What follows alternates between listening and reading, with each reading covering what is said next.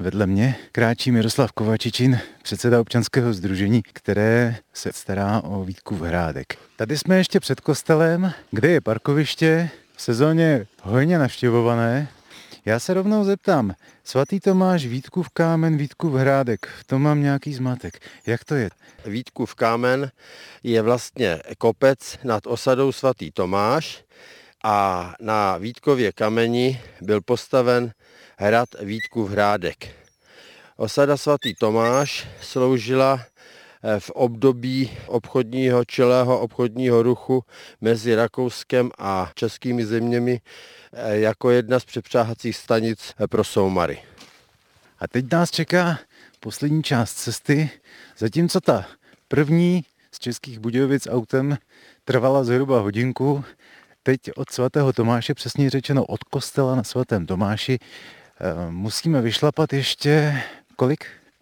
Přibližně 300, 350 metrů.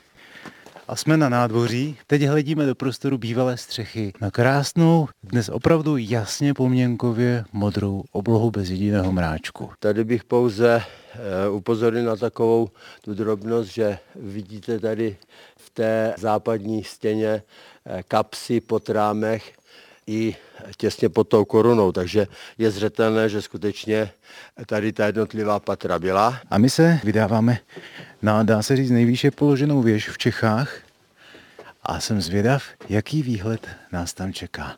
Protože bývají dny, kdy je odtud vidět na podstatnou část Šumavy to jednak, ale hlavně také na Alpy.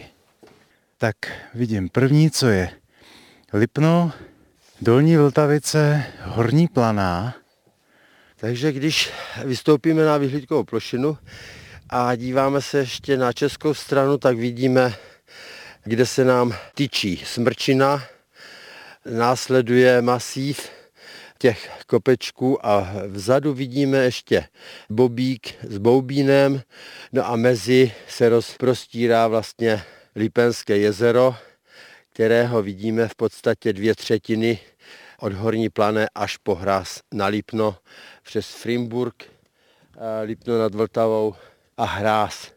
Hodně vzadu je vidět masív Novohradských hor a teprve potom přecházíme na vrchol Šterstein, který už je na rakouské straně, no a po celé té jeho východní, jižní části, když je hezké počasí, je vidět masív Alp. Eh, zdá se jenom, že by mohly být potom k večeru vidět kontury Alp, ale dneska je to trošku v oparu, no tak vyžaduje to zase další návštěvu a bude k nám eh, počasí přívětivější.